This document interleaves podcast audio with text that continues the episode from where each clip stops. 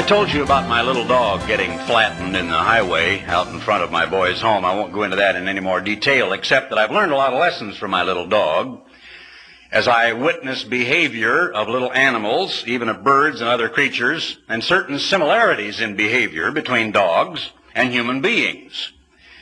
There is a way in which we grow.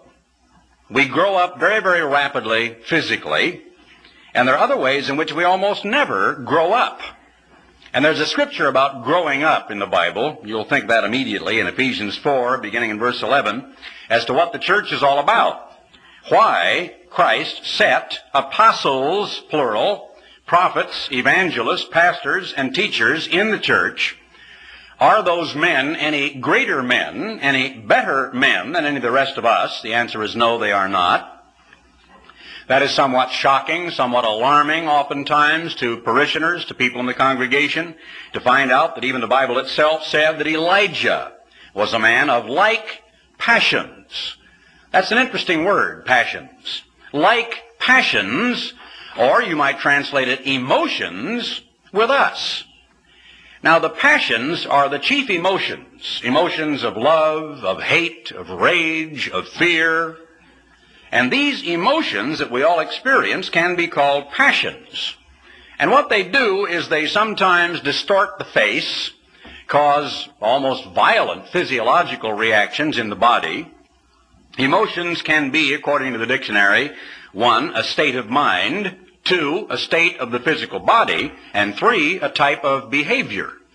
But always, the mind and the way it influences the rest of the body, having to do even with the major glands of the body, the viscera of the body, having to do with the lungs, the head, as the, we say the heart, meaning the pulse beat.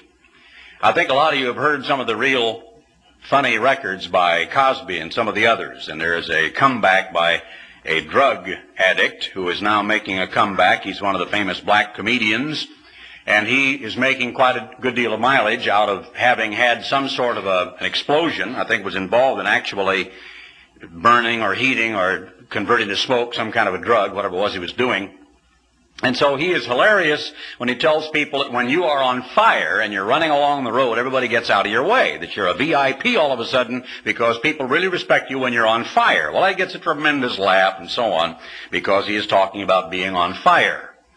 Well, I imagine that he uh, was yelling and screaming and very excited, all right, and maybe he did run. A lot of people make that mistake.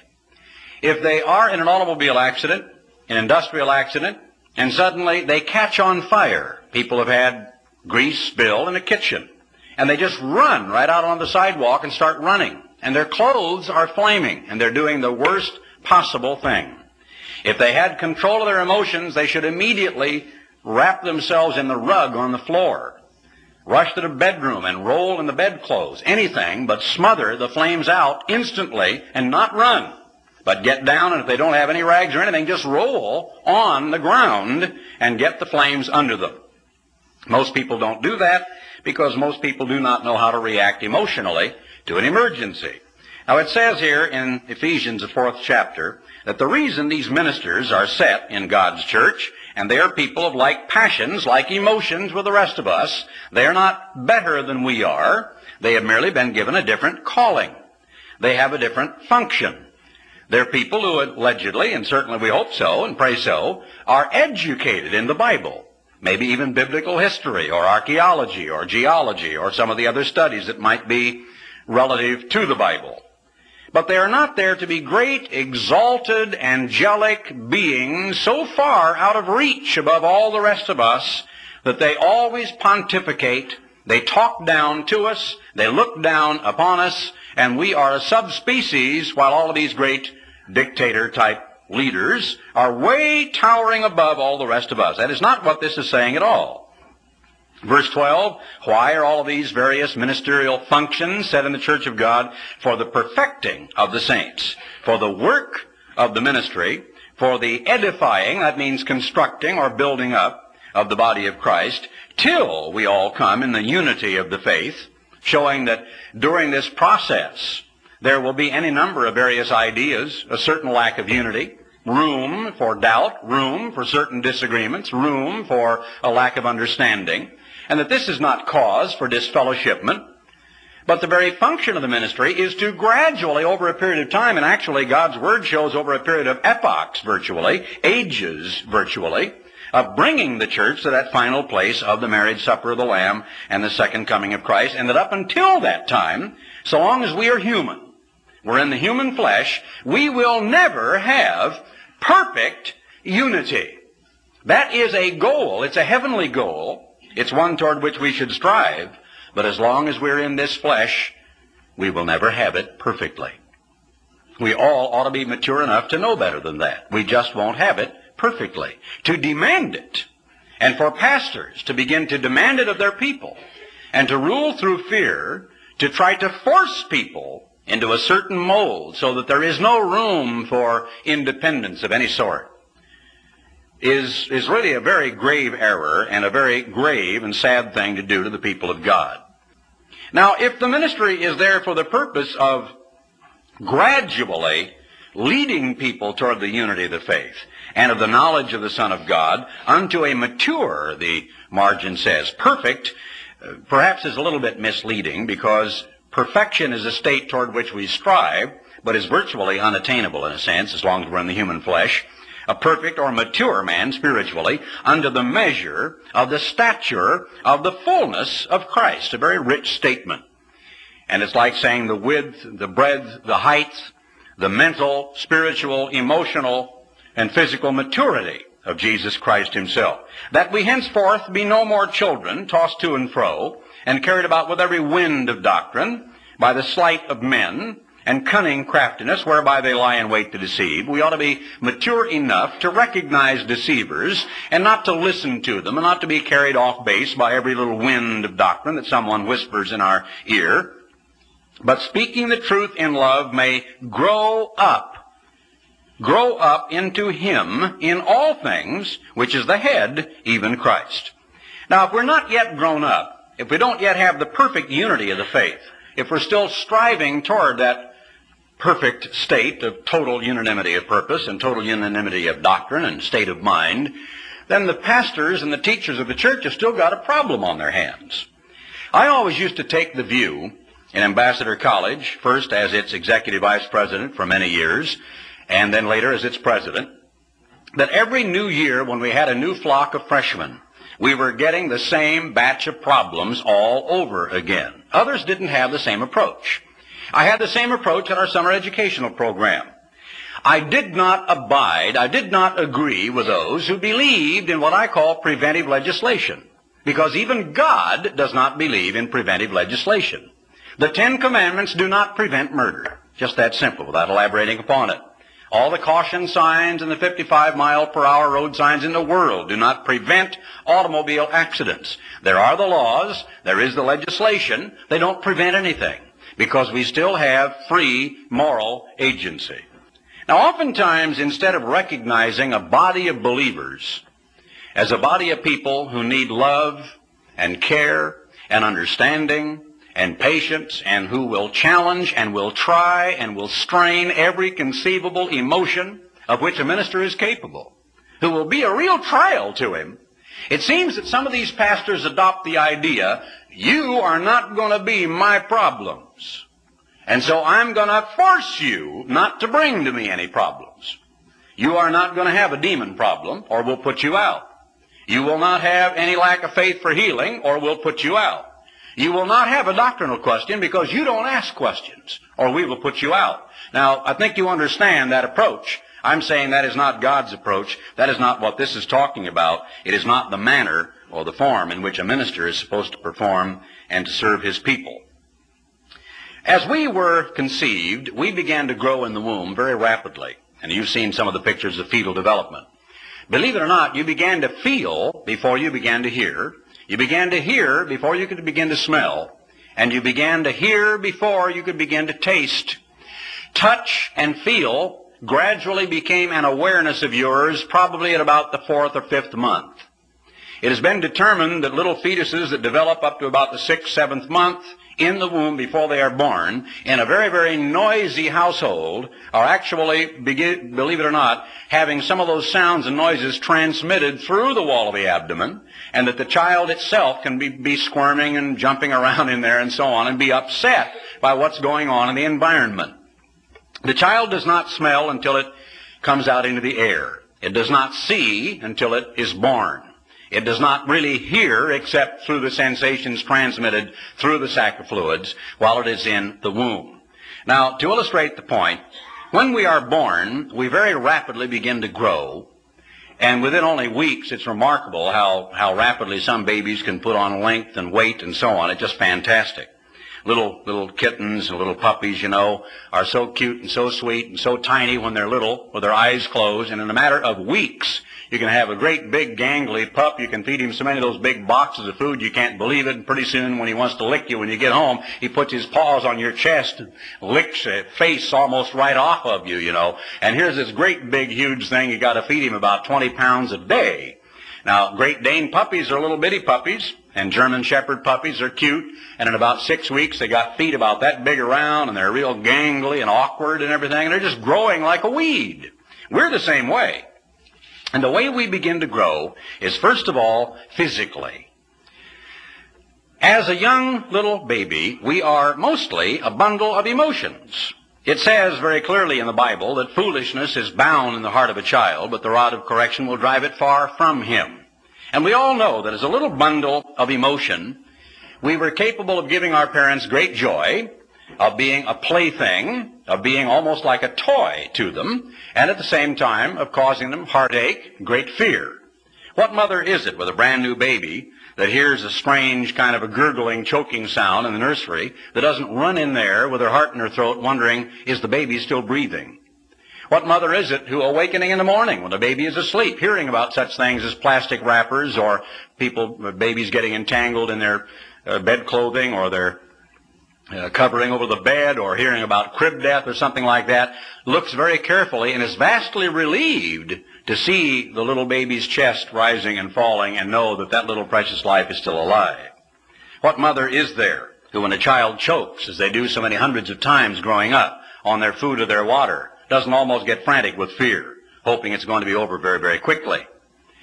The way a baby expresses itself is by wildly gesticulating its arms and legs, crying lustfully, letting everybody know its displeasure, or, as parents are quick to notice, if you toss them in the air, which I don't recommend, or you grab them and hold them and go, aboo. We, we, we play games to make idiotic noises as parents and we breathe right in our kids' faces, which you would never think to do. If I went up to you as a mature adult and grabbed your shoulders and said, aboo, into your face, you know, and you say, ah, where, where did you get those lovely uh, onions you had with your steak, you know? Wouldn't you think you're an idiot? But babies don't think parents are idiots. They just laugh and they smile so big. Oh, that's funny. You know, it's just real funny to see that face coming at you and then stopping all of a sudden. And, and the, the child will begin to giggle and chuckle. And when they laugh out loud, the parent is rewarded. They just, they just love it. You know, they're just having the biggest ball in the world if they can get this real chuckle out of a little child by playing little games with them. Well, then sometimes the child begins to become a little bit of a tribulation. And they begin to cry. Sometimes they scream and they gasp for breath and they get red in the face and they kick their legs and they get just downright mad. Now the only way a baby can express himself is emotionally. And as we grow up, and I remember so well so many of the experiences in grade school and junior high and high school, it's a very painful process. Junior high and high school are some of the most absolutely embarrassing, awkward, painful years that I remember in my life. By the time I was 18, 19, or 20 and in the Navy, it wasn't painful anymore.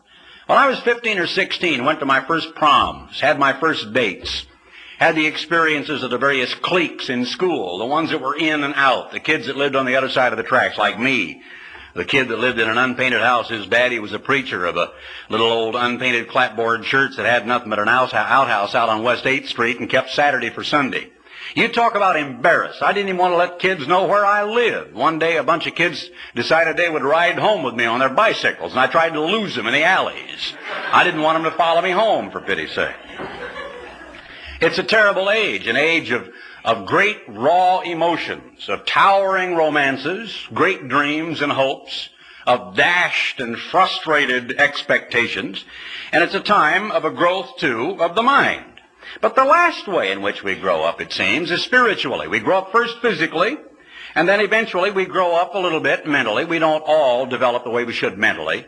And then we grow up emotionally, maybe, and then we grow up spiritually. Now looking at those four levels, all of us are grown, if we are mature adults, physically. We're as big as we're going, well, we're not as big as we're going to get. Let's say that, that could vary. But we are as tall as we're going to get. You cannot, the Bible says, by taking anxious thought, add anything at all to your height.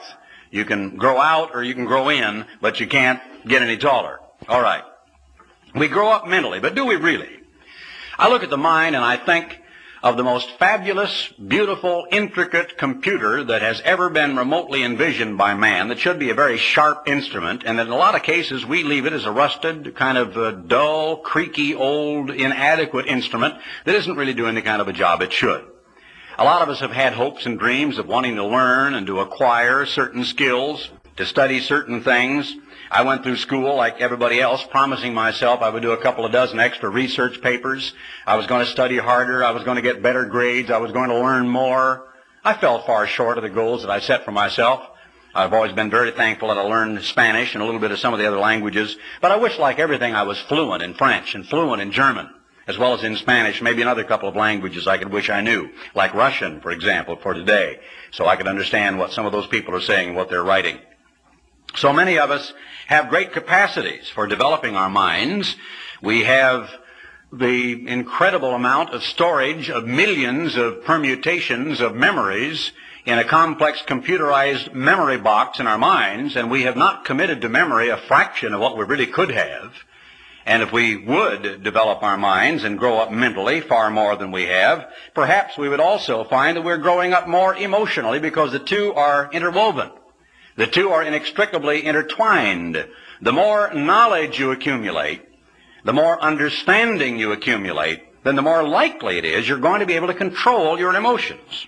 Notice Galatians 5 and verse 19. This is where we learn about the works of the flesh, and we're familiar with this scripture. Galatians 5:19. Now the works of the flesh, all right, what is the word works? It means manifestations of the body, is what it means. It means the evidence of physical activity. And now remember, one of the definitions of emotion is both state of the body and type of behavior. Now, when we see someone who is very angrily waving his arms in the air and stamping his feet, we, we probably know he's mad. If we look at all of these various lusts, these great towering appetites, these various vanities, hatreds, jealousies, and emotions of human nature. Every one of them has a physical application as well as a mental or an emotional application.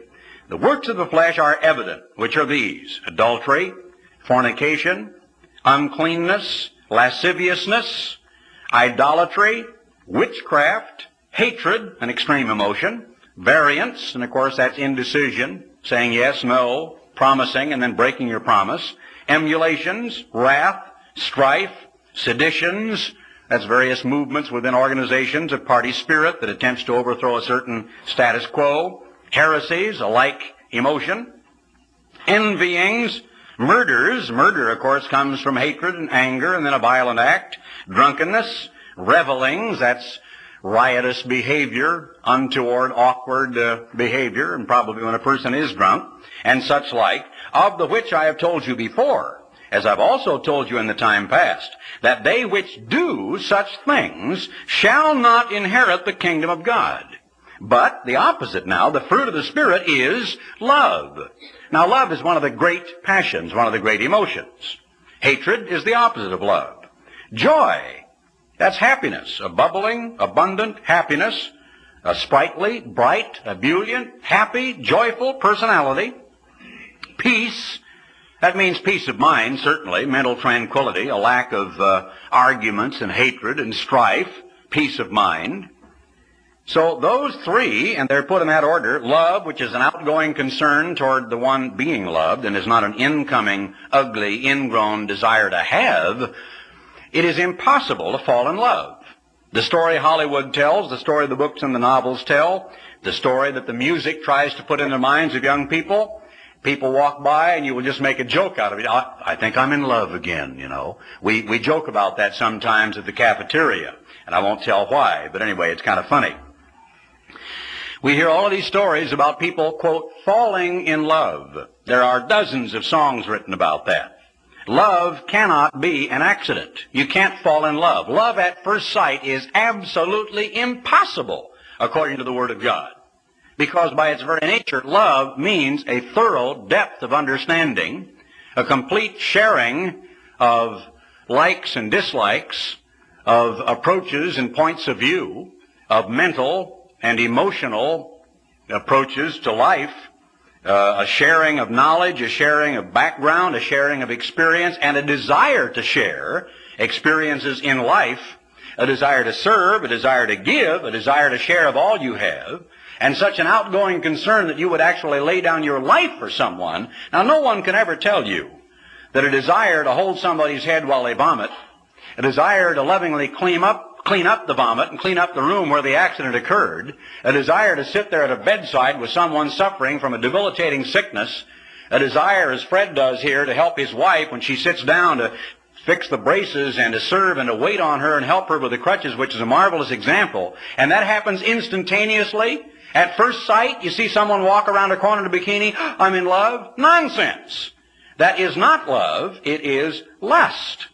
It is a physical desire, a physical attraction to reach out and to experience some of these emotions, some of these physical appetites of life, but it is not, by any definition, love.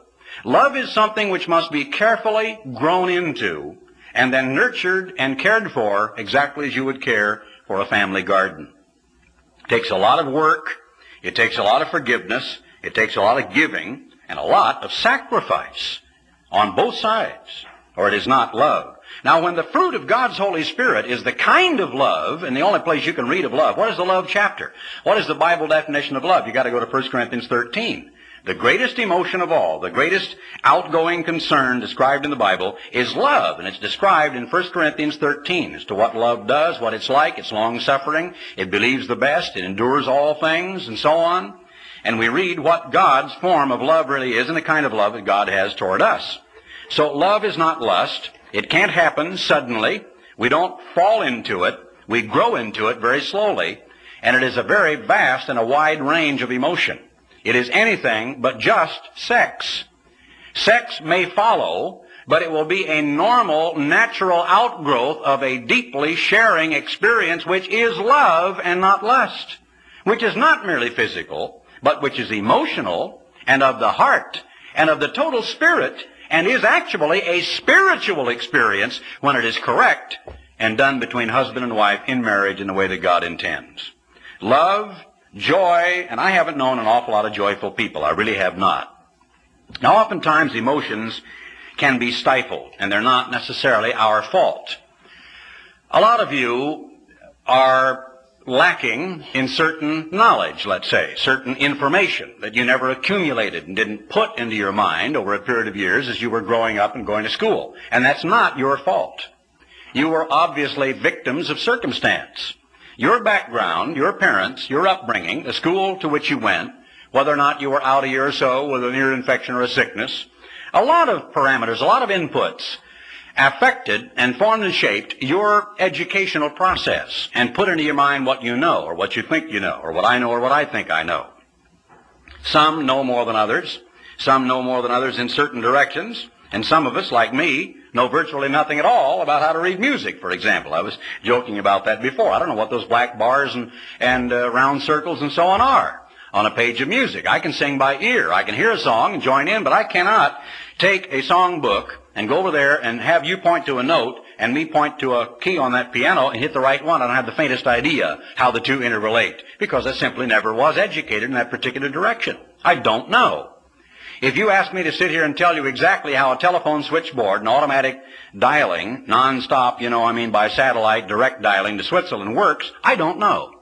But there are those with a mind to tell you exactly how that works. If you were to ask me to explain to you what some of those scientists know at JPL in Pasadena, I simply couldn't do it. It's not my field. I don't know. I have only the sketchiest idea of how some of that is done. And so it is in various other fields. But emotionally, a lot of us are twisted. We have been perverted and kind of, as we say, bent out of shape as we grew up. Oftentimes a repressive parent.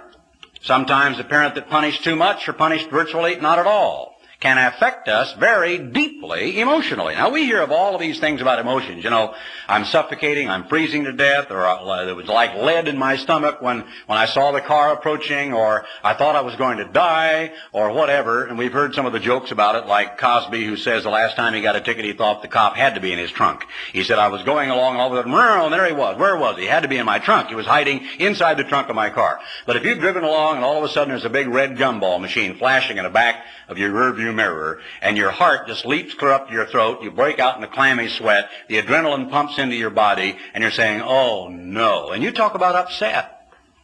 You think of what that's going to do to your insurance payments, what it does to your ego. In the first place, you feel like a fool. You're pulled over, and everybody's going by, and everybody's looking.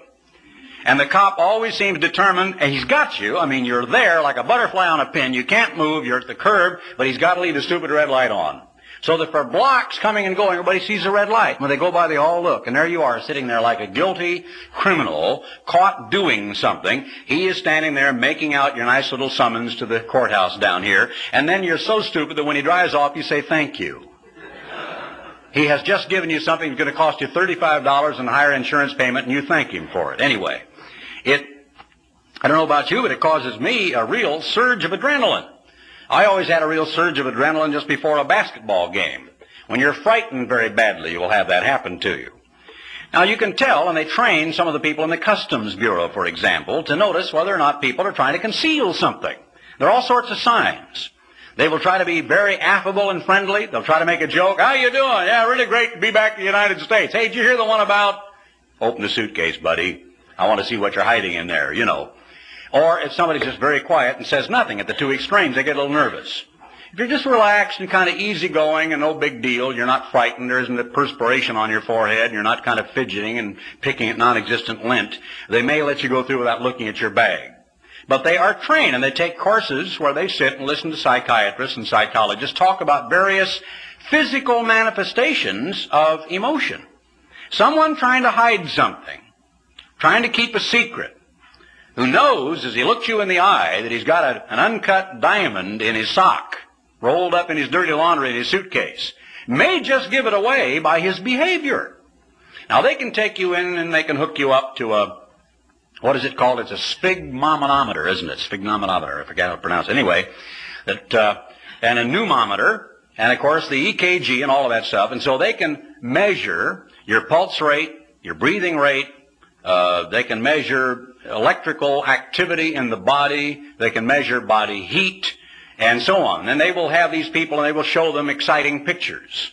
Or they will take their fingernails and rasp it along their arm a little bit. Or they'll pinch them good and sharply, just as a matter of an experiment. Or they will subject them to very loud, sudden noises and they will see what fright does to the body. And there have been studies on this. You'd be amazed if you looked up in an encyclopedia the article Emotion, as I was doing this morning, at the bibliography. It's unbelievable at how many books, and that's only a fraction of them, have been written by people all the way from Augustine to Freud about the way we human beings affect our bodies and the way our cultures and our lives are affected by our emotions. It's an almost endless story. Powering emotions of our life the ones in the evil category and the others in the category of God's law, love, joy, and peace, are the goals toward which we are to press. Long suffering, gentleness, goodness, faith. Now, of course, long suffering means patience, as we know. But it means the kind of patience, it means patience in trial because it's talking about suffering. And I'm not real patient when I am suffering. Most of us aren't. When we're hurting, hurting either emotionally or hurting physically, is not the time when we really want to be enduring, when we want to just endure it and just hang in there and continue to suffer long.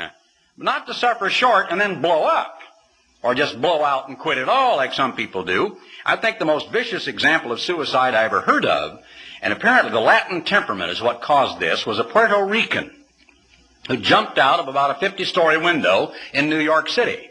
after having slashed both wrists, then poured gasoline on himself and struck a match. Now there was a man who wanted to make sure. He jumped out of a window which would have killed him. He cut his wrist which would have killed him. And he set himself afire which would have killed him. There was no way that he was going to escape dying. Maybe the Latin temperament had something to do with that. But once in a while, people can just absolutely lose complete control. It happens all the time. Every time you listen to a newscast, every time you read a newspaper, you will read of another murder, of a rape, of, of a mugging, a robbery. You'll read of some violent emotional behavior on the part of some other human being who afflicts pain or causes property damage or steals valuable items and takes it away from someone else. And that is because of human beings who are just about like an animal when it comes to really balanced and really mature and educated emotionally. Now, when I see little children, as we do so often out in the general public, and I've had a great deal of experience in the educational field and seen what happens in some of the kindergartens and the grade schools of our world, the absolutely unbridled behavior that is allowed, I, for one, have never understood parents who allow children to scream, to throw things, to carry on, to just cause an absolute chaotic disruption wherever they go. I've seen it all of my life in restaurants and cafeterias and public places, in church and in school, in every conceivable situation where people can be with their children. I've seen good examples and absolutely wretched examples. But I could never understand a mother with a child, let's say at a concert, Someone is standing up there, everyone is in their very best tuxedo, and someone is on an oboe, and someone else a flute, and someone else maybe on a cello and a violin. One of these very starched collar things where you can hear a pin drop. Little child starts to scream. The parent just bounces the kid and, and looks over it and pretends to ignore it because at home the parent ignores it and really, basically the parent may not really even hear it in the same way that everybody else hears it. I wanted to go over there and say, Madam, excuse me, but there is a monster loose and it happens to be sitting in your lap. It's making the most awkward, horrific noise. I'm not quite sure how to identify it. Somewhere between a screech and a moan. If that were a cat, would you tolerate it? If it were a parrot, would you put up with it? If it were a dog, would you endure it? Or wouldn't you take the dog by the scruff of the neck and walk to the door and throw the thing outside, maybe put it on a leash and a muzzle around its little mouth? Now you wouldn't dare say that to a mother or the husband, if he were bigger than you were, probably would knock your block off and you'd wish that you cleaned up your act a little bit. But you know what I mean. You've been in situations where you've seen people with that kind of an example and you've been tempted to take action. I used to have little things that I would hand out to people when they had problems. I remember one time, I don't know what happened to her, the waitress had had a bad night or a bad morning. My wife and I had had a beautiful morning, beautiful night. I remember that, as a matter of fact. We were near the Grand Canyon. Remember, a restaurant. We were on our way up to Grand Canyon. We hadn't been married all that long, and we went into the restaurant that morning to order our eggs and toast, and uh, the waitress was in a very, very foul mood. She kind of bellied up to the table with a much soiled apron and stood there glaring at us, waiting to take the order. I wondered what in the world she was doing. She never said a word. So we gave the order, and she came back, you know, the proverbial angry waitress with the silverware, and stuck her thumb in the middle of the spoon, and plunk, and, you know, plunked it down beside us, and kind of threw the dishes on, and this and that. It just was just a terrible experience. It just about ruined our breakfast. So, as an afterthought, when we left, I just wrote a little note and put down, it pays to smile, and left it under the plate. No tip. I don't tip waitresses that are snotty to me. Sorry, I just don't do it. Because I happen to believe that tips are for above and beyond the call of duty for especially good service. And if you have a slovenly, sullen waitress or a servant who is supposed to be serving you in a, a, restaurant and does a very bad job, they haven't even earned their salary, let alone a tip. So after that happened, I went down to a local printer in Pasadena and I made out a little thing and I got these little perforated things made out. It said it pays to smile in red with a little border on them. And I had them put in a little book where I could just tear them out one by one and carry them in my pocket. And I still have some of those somewhere. So if a waitress does a real bad job, just tear it out. There you are. Just learn a little lesson. You smile. You act nice to me. Just pretend. Be an actress. Forget old Henry at home. Don't worry about it. We're the customer. We're here. Smile at. It. Doesn't cost you a thing. And you're going to make a lot of money. 15% of the cost of the meal today. That's what they're tipping these days. All right. Some of us have grown up in virtually an emotional prison. And we have had our emotions distorted by other people. I've met a lot of people like that in the church. I have met people, literally, to whom it would have been a devastating experience to smile. It would have been virtually impossible for them. I've met people that you know are level-headed because if they chew tobacco, it comes out of both sides of their mouth at the same time. Who have lips downturned like this that, you know, have you ever known people like that? I knew a family in West Texas one time, been in the church for years, and they looked like the proverbial Ma and Pa, Mr. and Mrs. America. You know, and you wanted to see the pitchfork and all the other kids and his hand on her shoulder and the old tin type or daguerreotype or whatever it's called on the wall with this, we are homesteaders, lost six crops, poor kid. Weather's no good, cow run away. Mule won't get up and plow cotton. And hang it, all I'm mad about it. And you, you get him to church, social, doesn't matter what's happening. You can have the funniest things going on up in the stage sitting there like that. And you know, they really can't help it. You got to understand. This is a person that grew up in emotional prison. And they were twisted and perverted into that shape by their parents, who unfortunately didn't know how to rear a happy child. They had some bad experiences.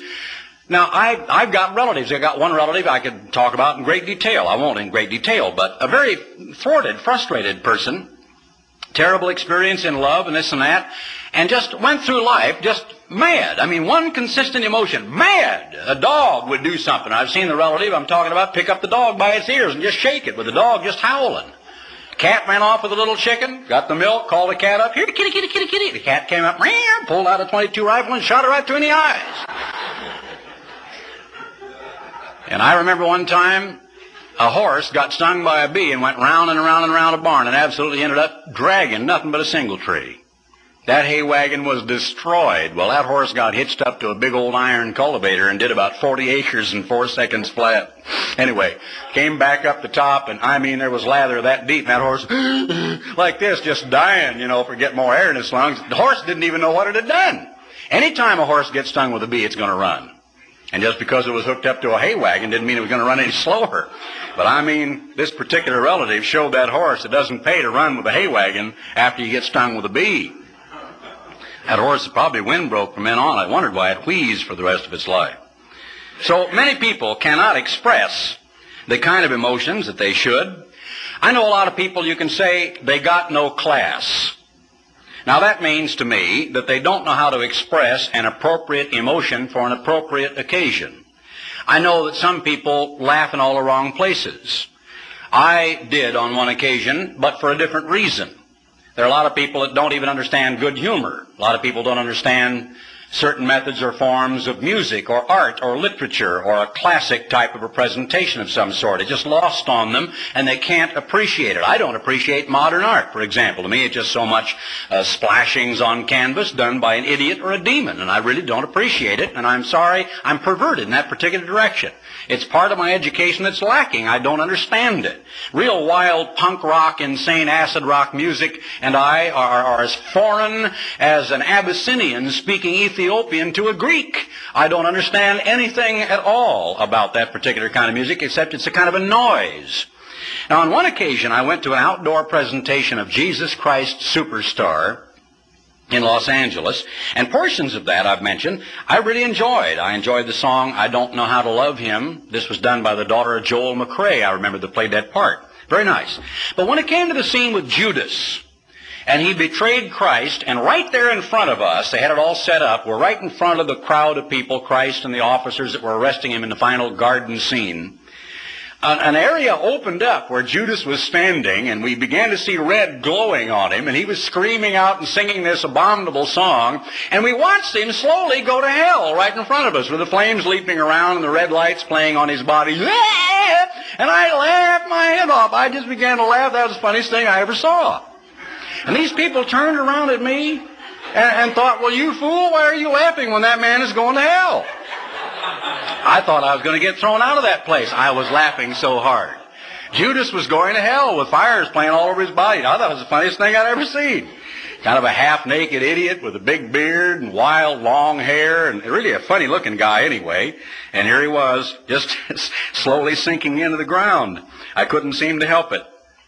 Well, I know that emotionally I am not mature yet. There are a lot of areas in which I am emotionally immature. I don't cry over spilled milk. I know that about me. I don't cry even over spilled coffee. I do cry over spilled beer. No, I'm just kidding. But, but anyway, it is a lesson. A lot of people, a lot of people have never yet learned on how not to cry over the proverbial spilled milk. I can remember a case of someone toying with someone's emotions. It seemed that they were these two British psychiatrists and they were visiting together until very, very late at night. And the argument raged about how quickly, you know, in motion pictures or in plays or in reading something, you could take a person from all sorts of emotions to another emotion, that you could go through every range of human emotions there were, from expectancy to hope to fear to anger to rage and so on, just one after another. And this one made a little bet to the other one. He said, I, I, I imagine that I could cause anxiety, anger, and rage all within a minute and a half. He said, you think you could? He said, yes, I believe I could. He said, all right, you're on.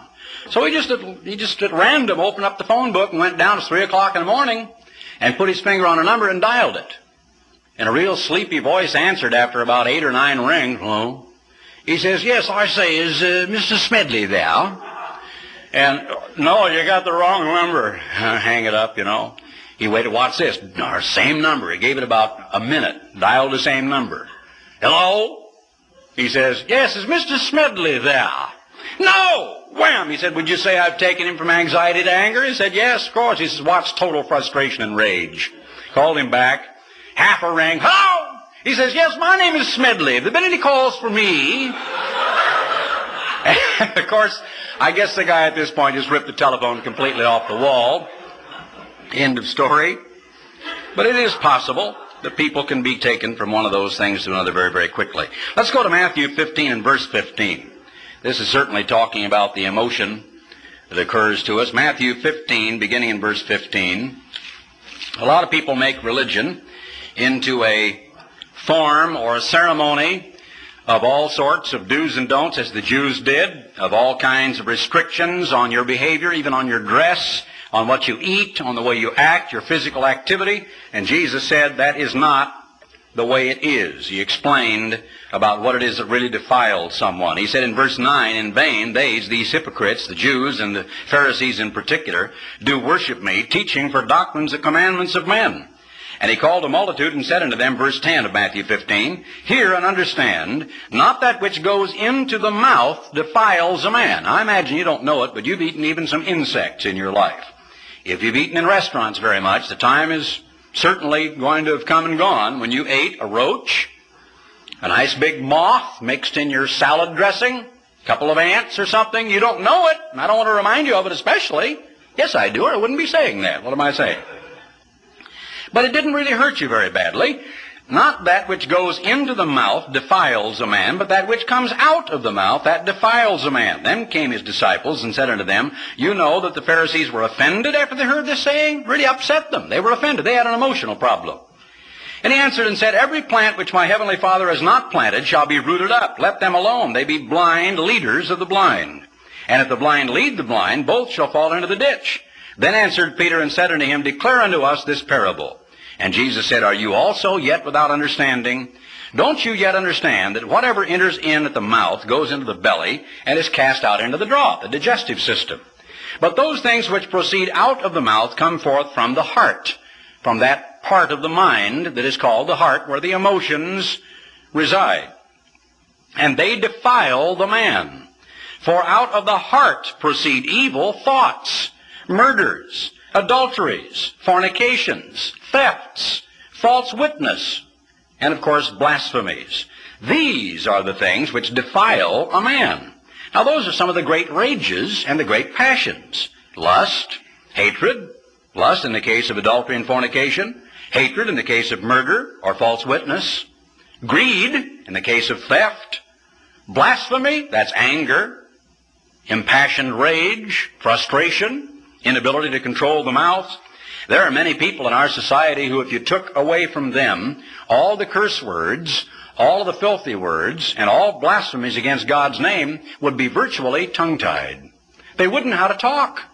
There are many people who, if they did not lace their language with a liberal sprinkling of, of blasphemies, they wouldn't know how to speak to you.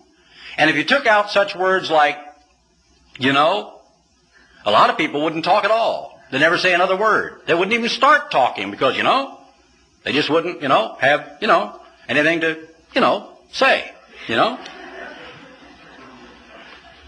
Notice that sometime. The next time you watch someone on television or you hear people who are not uh, all that well educated, especially some athletes I've heard that try to express themselves about playing basketball or football or what have you, and continually understand that the audience understands what they're saying. So they say, you know, and yeah, that's right. So why have the interview?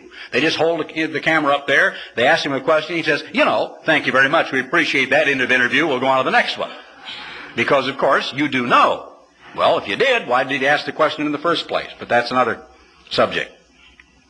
All right. Out of the heart proceed all of these things. These are the things which defile a man, but to eat with unwashen hands defiles not a man. Let's take a look at this in the book of Jude and look at the great passions and emotions that rage in the minds and the hearts of those that are condemned here, almost typical of demons who are false ministers, false Christs, certain men crept in unawares, verse 4 of the book of Jude, who were before of old ordained of his condemnation, ungodly men, turning the grace of our God, that's forgiveness, into lasciviousness, which is permission to do evil, and denying the only Lord God and our Lord Jesus Christ. He then talked about the angels, meaning the demons that, that uh, rebelled when Satan rebelled in verse 6, which kept not their first estate, but left their own habitation. He is reserved in everlasting chains under darkness under the judgment of the great day. Now, skimming along a little bit, he said in verse 9, even Michael, the archangel, when contending with the devil, he disputed about the body of Moses, and apparently there was a time when if the devil would have been able to have preserved Moses' body, of course, a great religion would have been built around that. Wars would have occurred over the possession of it. Pilgrimages would have been taken to the site of it. There's no telling what great evils would have occurred if God had allowed Satan the devil, using human instruments, to have preserved and built some kind of a shrine around the body of Moses. So for God's purposes, he was going to conceal it and never allow the place of Moses' burial to be found. But there was a dispute of, of some sort, and Michael, as God's righteous angel, was actually disputing with Satan the devil about the body of Moses. That's the only place in the Bible that we learn about that. Dared not, even though there was quite a, a, an exchange apparently of, of words between these great spirit beings, durst not bring against him a railing accusation. Michael, as an angel, an archangel, could not lose his temper and because, and this is quite a lesson, isn't it? Even though Satan the devil had fallen, he was an evil, rebellious spirit, yet his, his, uh, shall I say, the fact of his existence or his being or his entity was that of a former archangel and that of a spirit being who was going to live for all eternity. So Michael did not take the liberty of so exalting himself that he talked down even to Satan the devil on his own. It says that he said, the Lord rebuke you. And that is a key, by the way, on dealing with any kind of a demonic problem. If someone is being bothered of something like that, remember what God's Word says. The Lord rebuke you. Because that's passing it on to the Lord. That's saying Christ is capable of rebuking you, and that's what they fear. If I were to ever to say, I rebuke you, it would scare me to death. I don't have that power. I'm a far less power than any such demonic spirit. So Michael, disputing about the body of Moses, did not dare bring against him a railing accusation, but said, The Lord rebuke you. But these, these human beings, speak evil of those things which they know not. Just unbridled hatred and rampant emotion, anger, hostility. But what they know naturally, just human physical emotion, as brute beasts, in those things they corrupt themselves.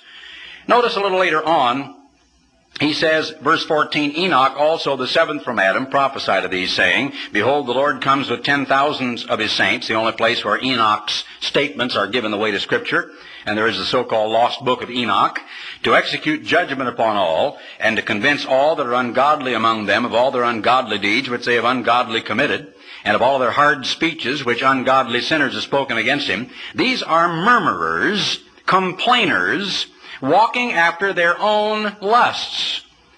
So their way of life is complete unbridled lust. The great appetites, the great emotions of life. Greed, lust, hatred, jealousy, anger, avarice, cunning, and their mouths speaking great swelling words, having men's persons in admiration in order to gain advantage, not because of. The margin would render it differently, and other English versions show that it means that they have people's persons in admiration in order to gain advantage. And of course, that is par for the course in politics and in most polite society. People are apple polishers. They're, as we say, gold brickers. They are brass polishers. They like to uh, cuddle up to people in positions of money and wealth and authority. That's why most rich men are cynics. Because they know automatically that when people come up and they're all affable and friendly and backslapping and praise, praising of them and so on, they're after their money. Stars, so-called, and that's not what they are, but that's the term they use, in the public eye in radio and television and movies, all feel that way toward their general public. The so-called fans, that's short for fanatic. They really disdain them because they know that it's their own driving desire to have a little bit of the luster rub off on them, to be next to them, to emulate them, to kind of a hero worship that makes them act the way they do around luminaries. But beloved, remember you the words that were spoken before of the apostles of our Lord Jesus Christ, how they told you there should be mockers in the last time, who would walk after their own ungodly lusts. These be those who separate themselves, sensuous or sensual or natural, it says in the margin. That means of the physical human emotions, not having the Spirit. The only way we're ever going to grow up, grow up emotionally is by Almighty God changing our natural human nature, which is described in Romans 8 and verse 7. The carnal mind is enmity against God, is not subject to the law of God, and changing that nature by giving us the very nature of Jesus Christ. Let's ask the question, what if Christ had been like we are? What is your normal reaction if someone spits in your face? What would your normal reaction be if you were a position in great authority and someone came along and said, Are you in authority? As Satan the devil tried to do to Jesus Christ in the great temptation. What is your normal natural reaction when you are, as you say, about to starve to death, which can happen only about four or five hours after your last meal? And you can hardly wait to get some butter on at least a piece of bread. You can get angry at a waitress in a, in a restaurant for keeping you sitting there 15 or 20 minutes when you want to eat in two to three minutes and say, where is that waitress? We've been waiting 15 or 20 minutes and I'm about to starve to death. What about if you had fasted 40 days and 40 nights and someone came along and passed underneath your nose a nice freshly baked loaf of honey bread? That was the way Jesus Christ had to withstand temptation. That was the control he had over his emotions. And what about the greatest trial of all, which is obviously his beating and his crucifixion? I have a hard time saying, Father, forgive them, they know not what they do, when somebody tries to kill me with words. I have a hard time with myself, emotionally, inside myself, with people scurrying around the parking lot, taking license plates of people who were there to hear me speak. What about if those same people walked up to me and stuck a knife in my side? What about if they drove nails through my hands and feet and beat me within an inch of my life and I was in the process of dying? Would I then, at that time, be able to say, Father, forgive them, they know not what they do?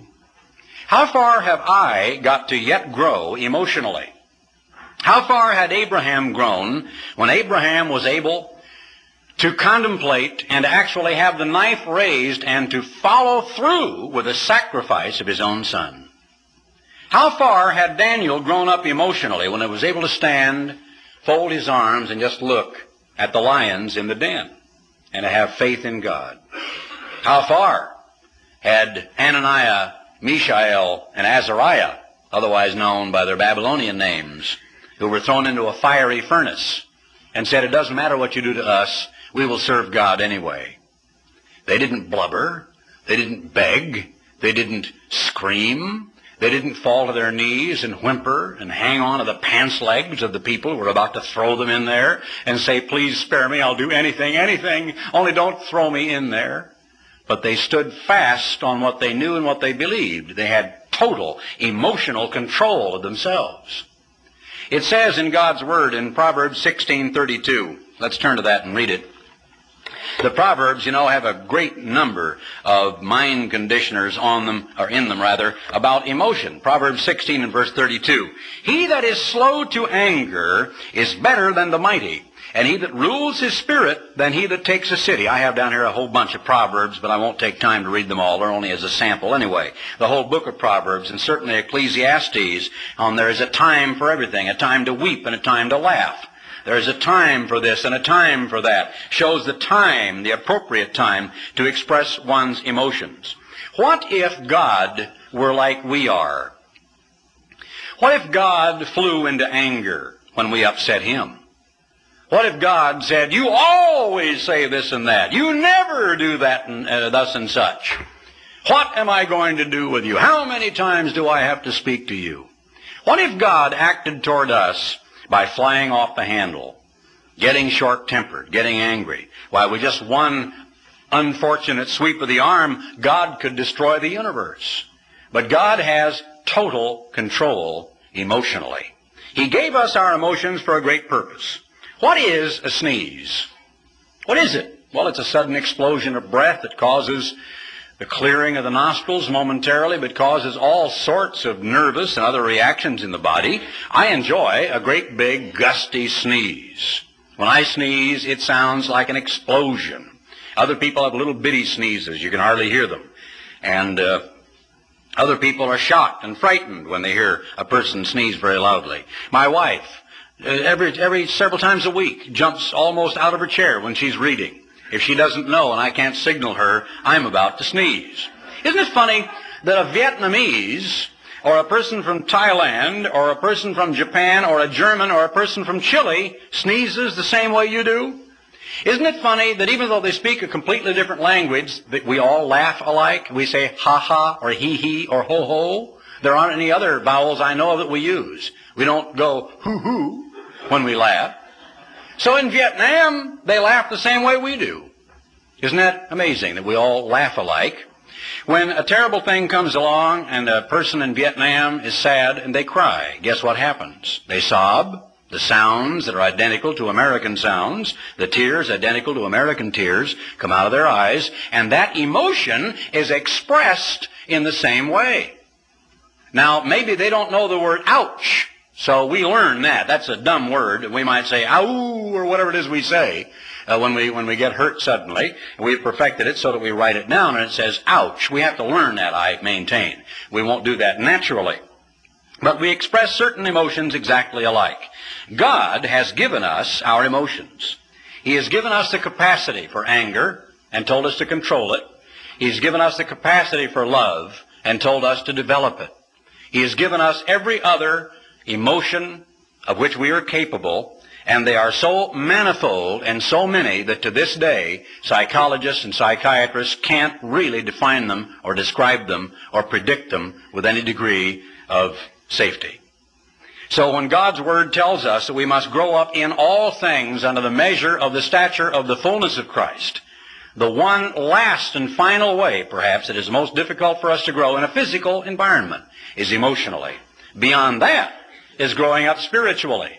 But the two go hand in hand, and we cannot control our emotions unless we first learn to allow God's Holy Spirit to come into our minds to get rid of all the foolishness, the anger, the hatred, the jealousy, the resentment, the self-seeking selfishness that makes us want to always be satisfied first and have all of our appetites and hungers uh, satisfied at the expense of others, and to have the control over our emotions that Jesus Christ had over his.